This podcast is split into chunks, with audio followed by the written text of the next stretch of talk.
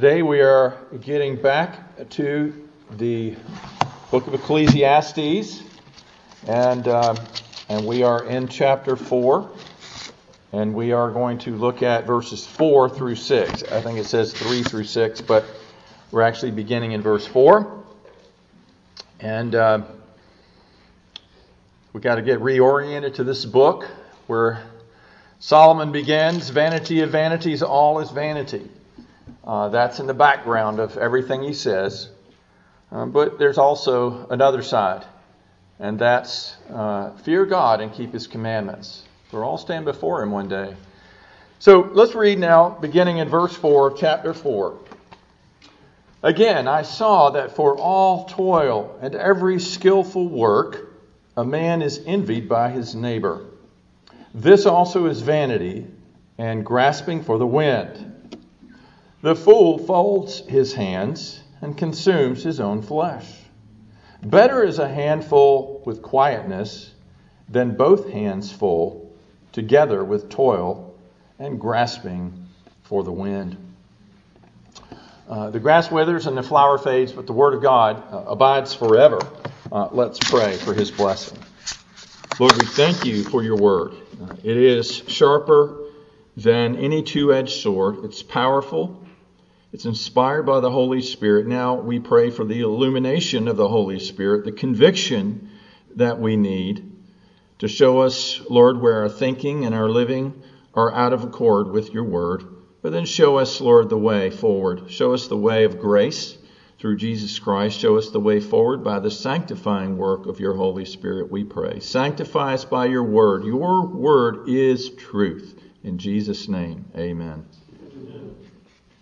So King Solomon wrote Ecclesiastes, as you know, and he talks about life from two perspectives throughout this book. There's life under the sun, that's the earthly perspective, human wisdom, secular wisdom, and then there's life under heaven, and that's from God's perspective. Uh, and uh, of course, life without God is vanity. It's all empty, it's meaningless, it's pointless. And that's true of every area of life. Uh, and today, uh, we think of this area of work. Uh, there, there are things that we do in life. We work, we eat, we sleep, we play, and those are some of the major categories of life. So, work is very uh, huge part of our life. Uh, a lot of time in our life is given over to work. But without God, it's empty. It's it's pointless. But we all we all work, and God created us to work. We know that. We go back to Genesis uh, before the fall. Uh, in Genesis 2:15 it says the Lord God took the man and put him in the garden of Eden to work it and to keep it. So God put Adam uh, to work. And and so working in the garden of Eden before sin we can't imagine but it, it was must have been pure delight and pure joy. And somehow I imagine Adam got to work in the garden. And didn't even have to get dirty because that's my problem with working you know in the garden. I just don't like to get too dirty um, but it, it, I, I, think I could have handled the Garden of Eden quite well. Uh, free from trouble, free from weariness uh, in, in the pre fall existence of Adam and Eve. But when Adam and Eve sinned, uh, we heard our elder brother Stephen uh, pray, uh, the whole human race was plunged into sin and corruption. And here's what God said in Genesis 3. Uh, Cursed is the ground for your sake, and toil you shall eat of it all the days of your life in the sweat of your face you shall eat bread until you return to the ground. So, work for all of us.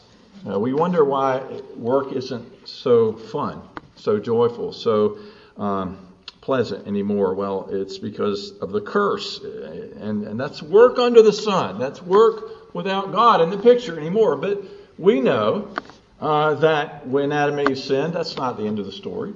We know that uh, there, there is redemption. It was promised in Genesis 3:15 that the son of the woman would bruise, uh, would crush the serpent's head. And so, redemption work can be redeemed. It has been redeemed for believers to be a blessing.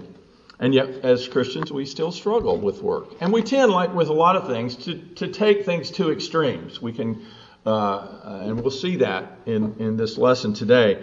Uh, but Solomon helps us, I think, to find balance in our approach to work in this passage. And there's three problems connected with work that he brings out. Uh, and one is envy, second is sloth, and another is clamor or restlessness. So, first, let's take a look at envy. In verse 4 uh, from the New King James, it says, Again, I saw that for all toil and every skillful work, a man is envied by his neighbor. This is vanity and grasping for the wind. Uh, uh, and other translations uh, have it slightly different uh, that, uh, that a person works hard and gives himself um, uh, to work because of envy. And, and so, either way, the, the point is that Solomon is making, it, however you take it, is that envy is a problem with work. Work, uh, we, we envy the success of other people. Or maybe people envy our success, and we are the sad beneficiaries of that. But what is envy?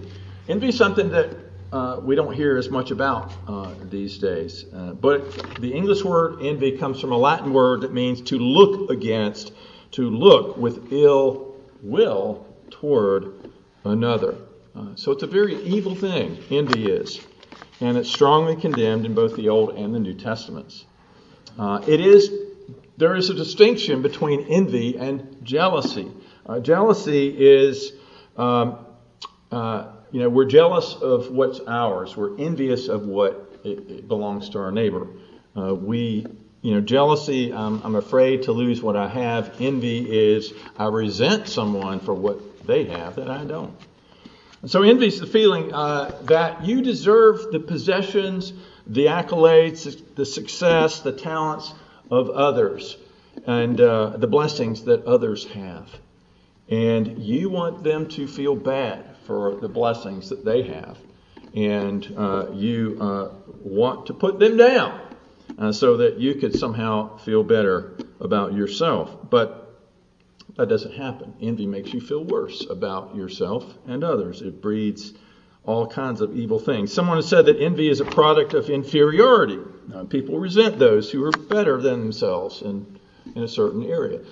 And we talk about equality and, and there's a certain sense in which all men are created equal. I mean, we have equal opportunities uh, in this life, uh, and uh, we are all equally sinners, but all equally can find, uh, if we will turn from our sins, uh, salvation and forgiveness with the Lord.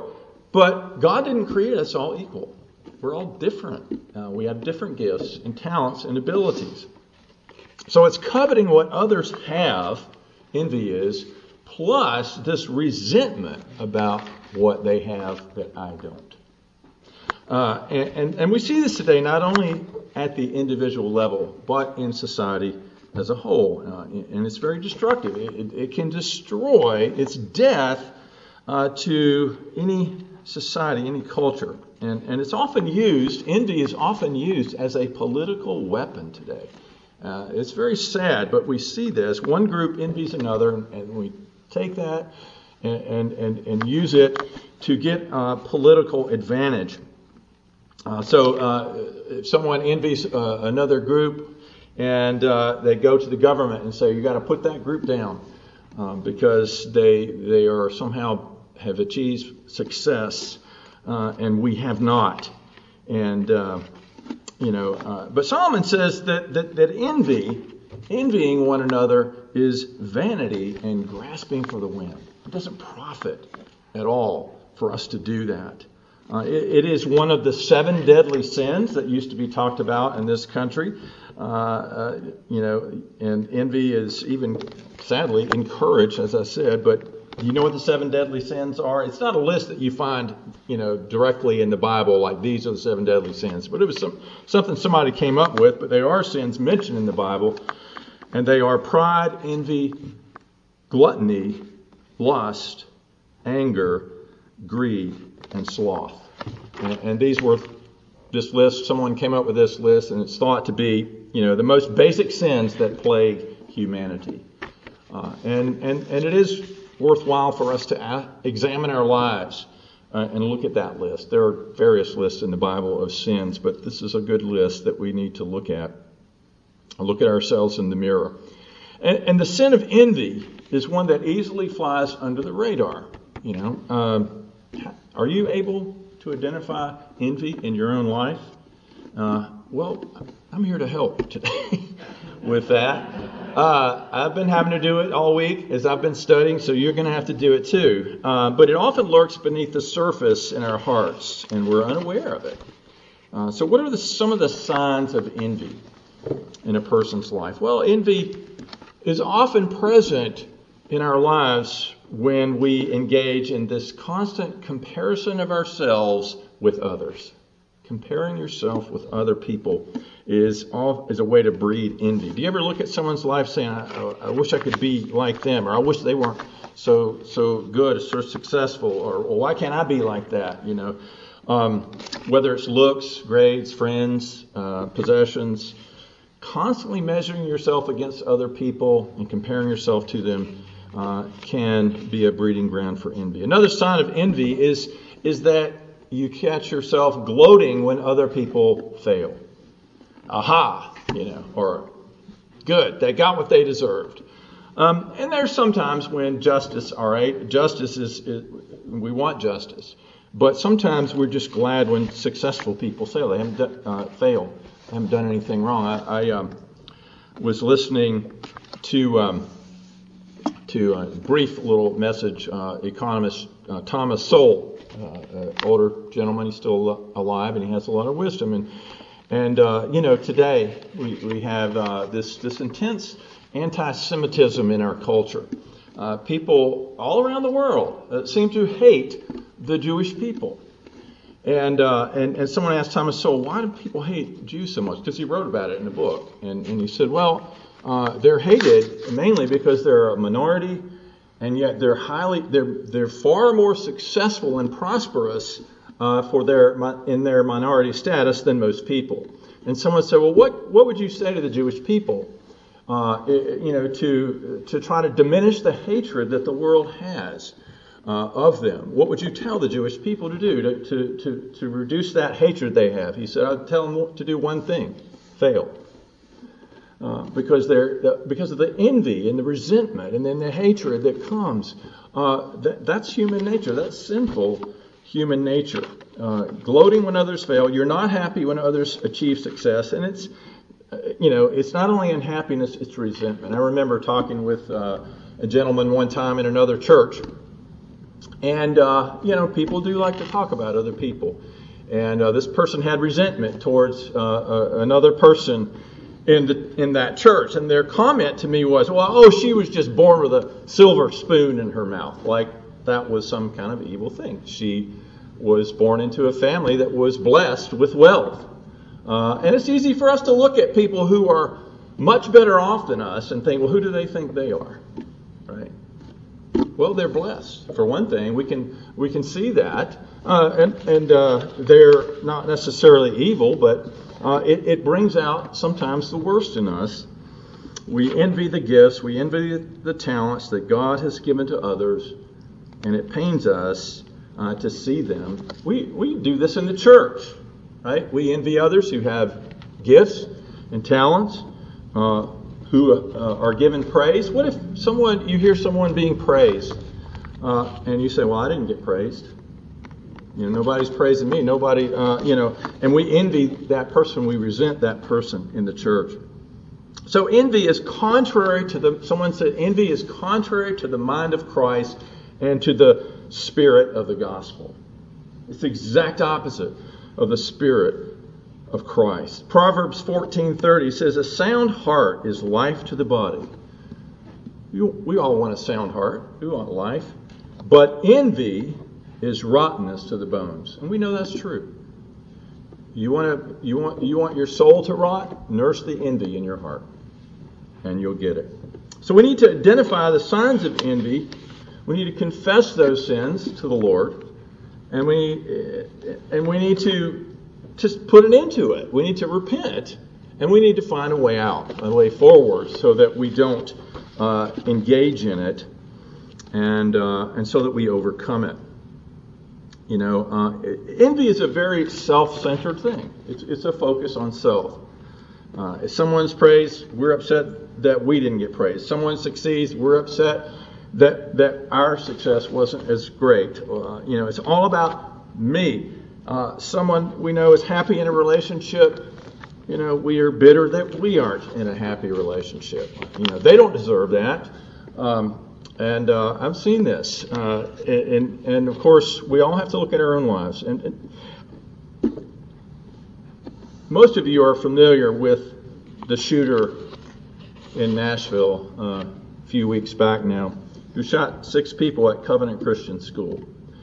And uh, uh, this girl, who pretended to, to be a, a, a boy or a man, uh, she she shot three children and three adults, I think.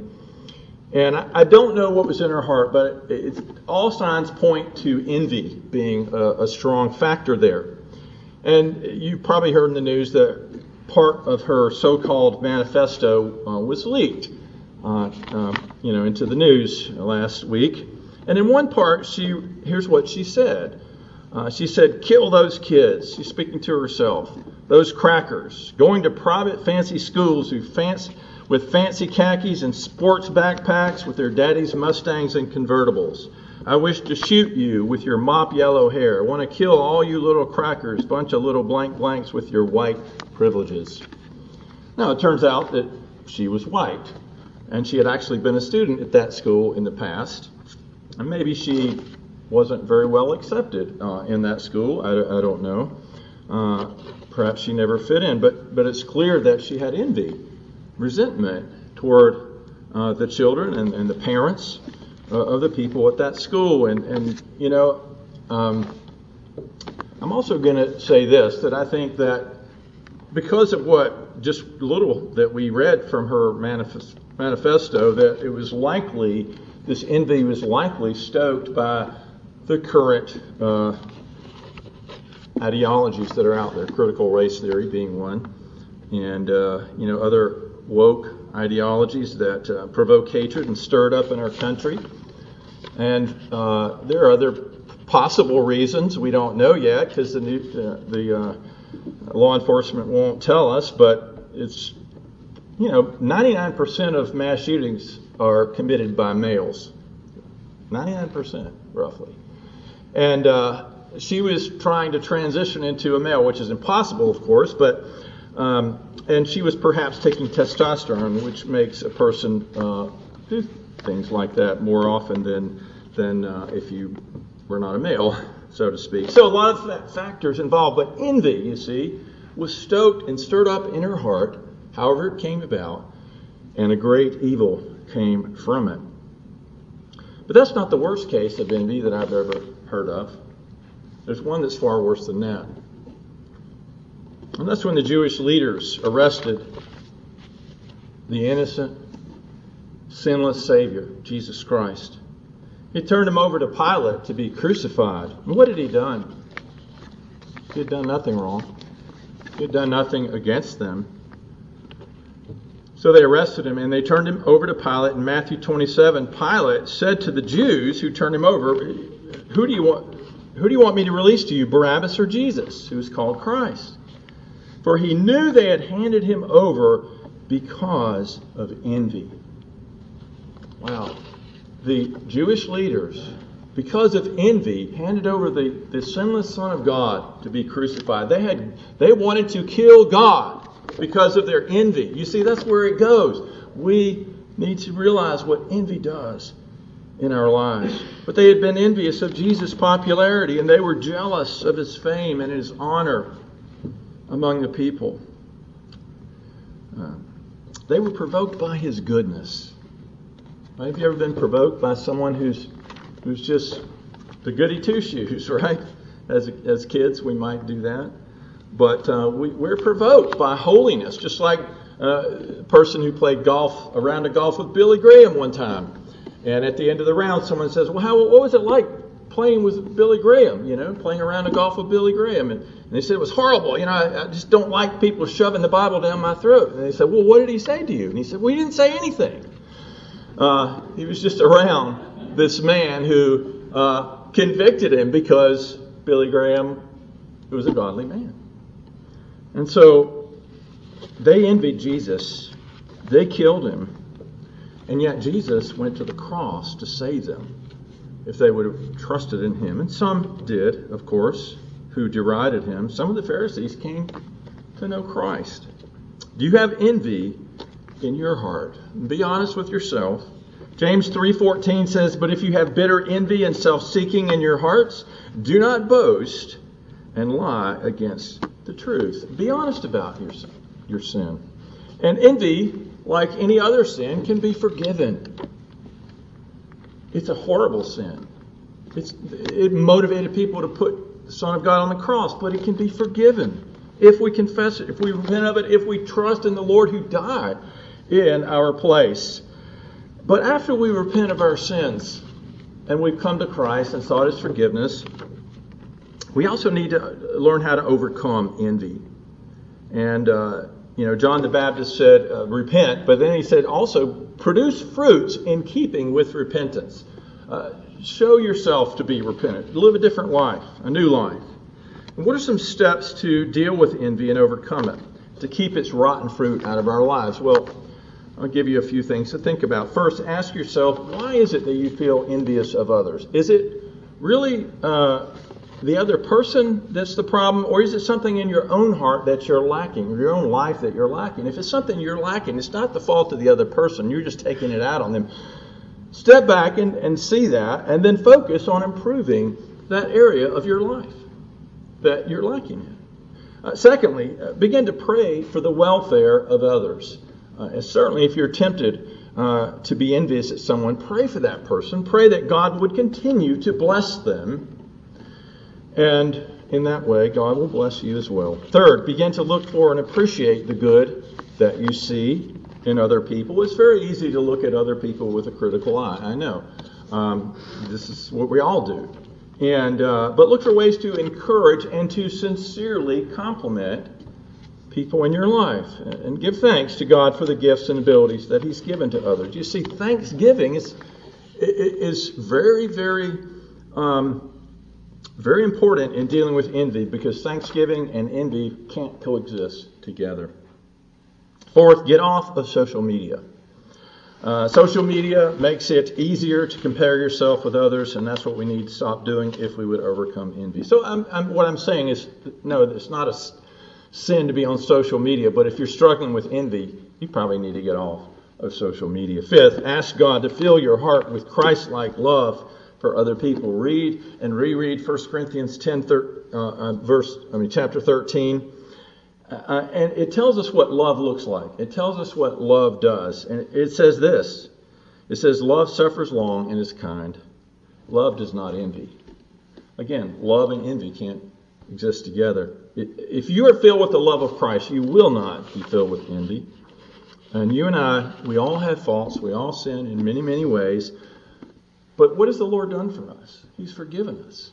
Uh, he has uh, blessed us, and He loves us in spite of our faults. He loved you enough to go to the cross for you, uh, even though we we sinned against Him in, in many, many, many ways, and yet He forgave us. Pray that God would infuse that kind of sacrificial love in your own heart for other people, and then. Um, you know, if you're envious of, of what someone has, realize that this is the providence of God. God is in control of who, you know, gets talents and blessings and so forth.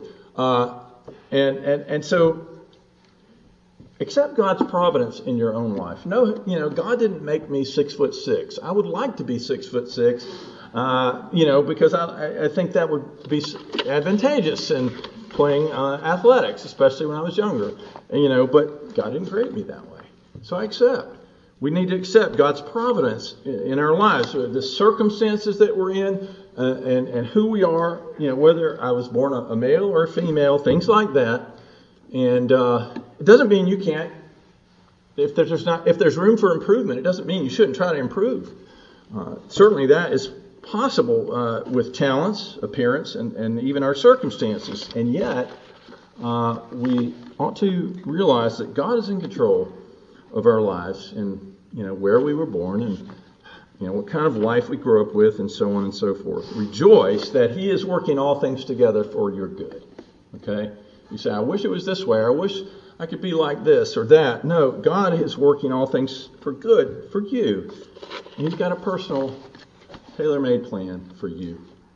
we're going to move on and we'll spend a lot less time, very briefly, covering these last two things sloth in verse 5.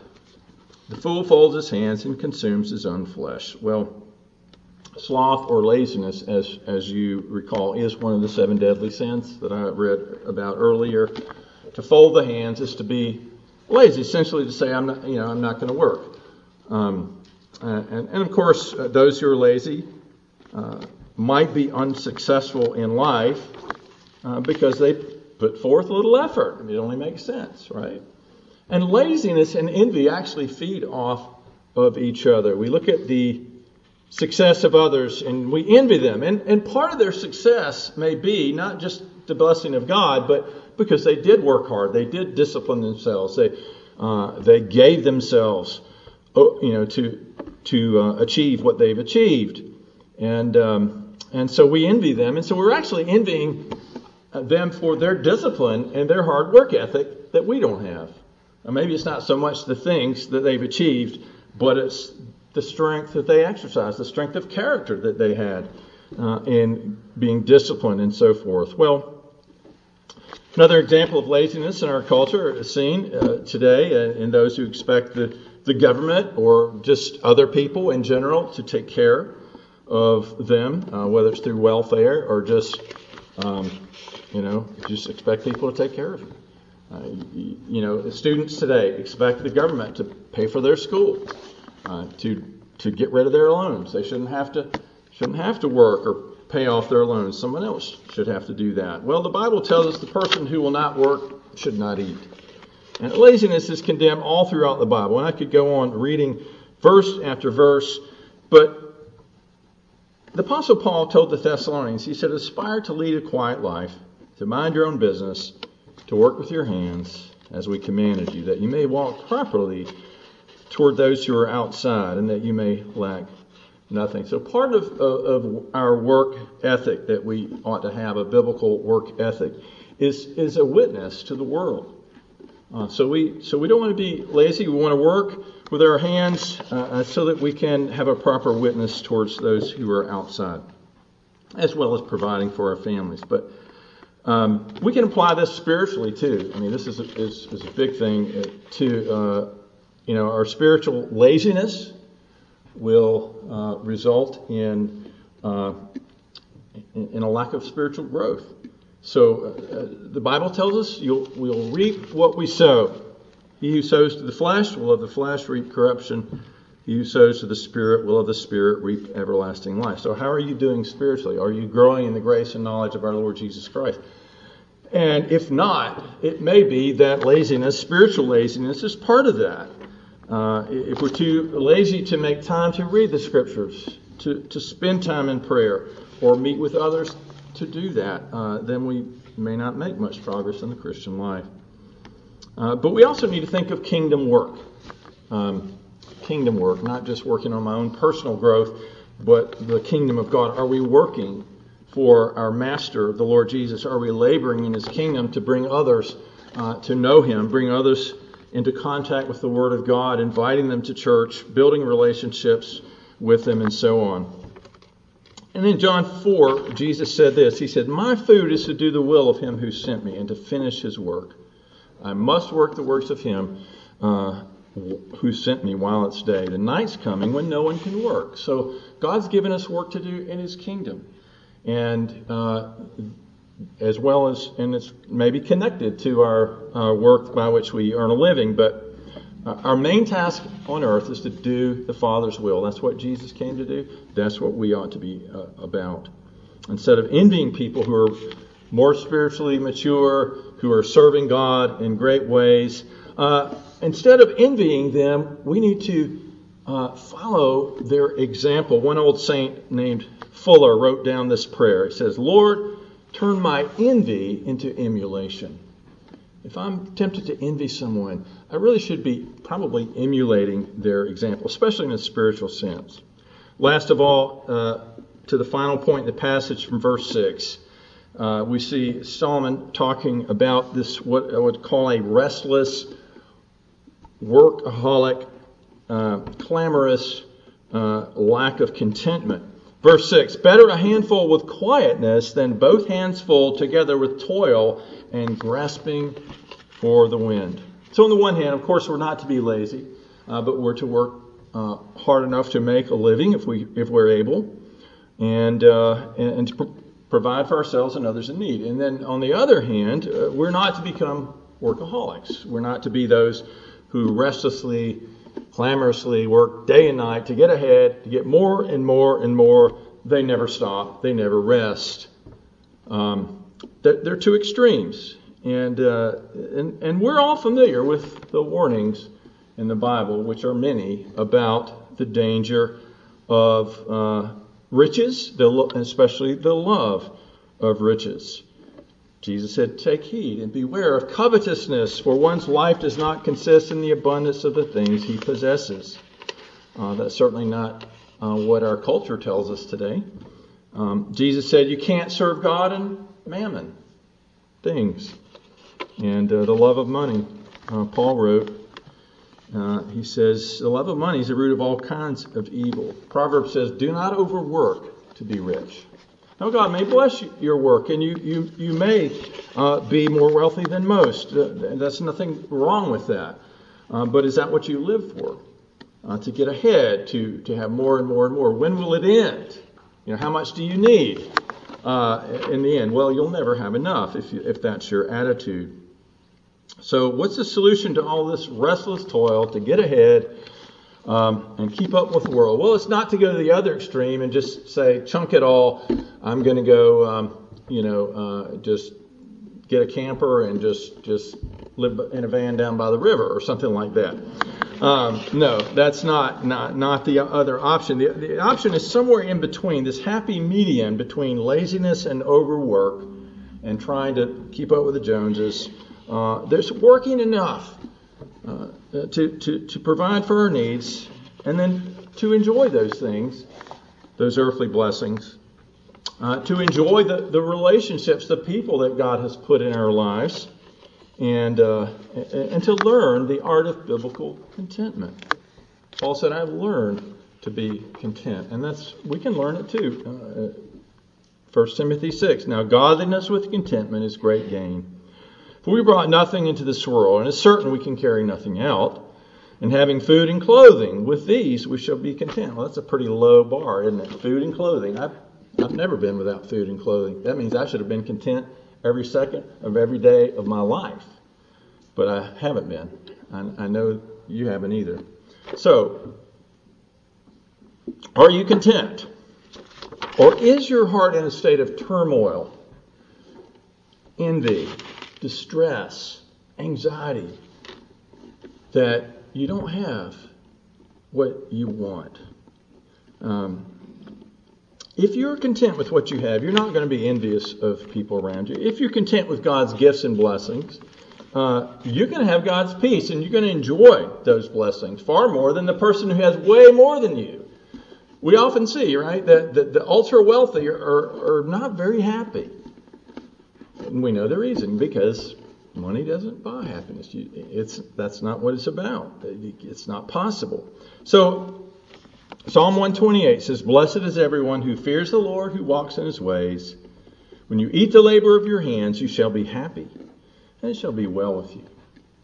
Um, simple things in life, th- lived out of thanksgiving and praise and contentment, uh, will make you happy, and that's what we want.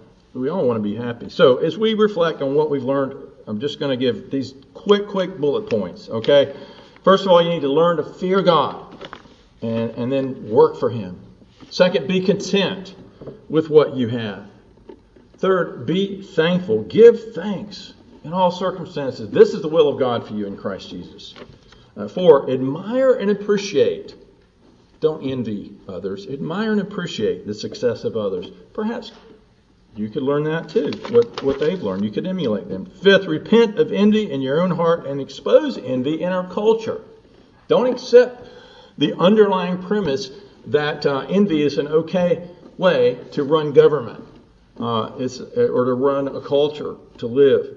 And then six, show others a way to find joy and contentment after you have found this joy and contentment in Jesus Christ. We know that that's the only source of true joy and contentment is to know Christ. And last, number seven, find your identity in Jesus.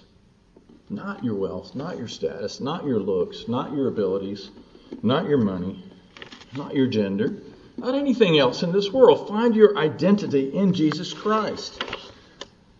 Because Jesus is enough.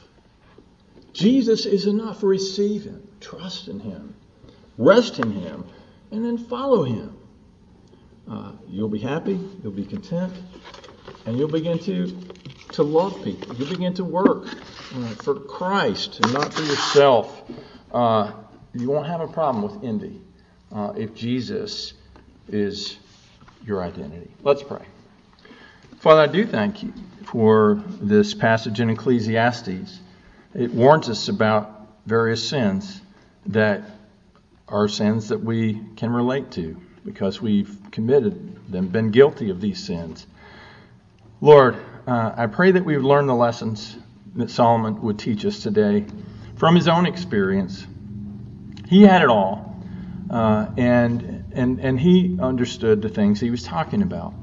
I pray, Lord, that you would take our eyes off of the things of this world, uh, and, and Lord, that we would keep our eyes on Jesus who is the author and finisher of our faith. And Lord, we look forward to, to seeing you one day face to face.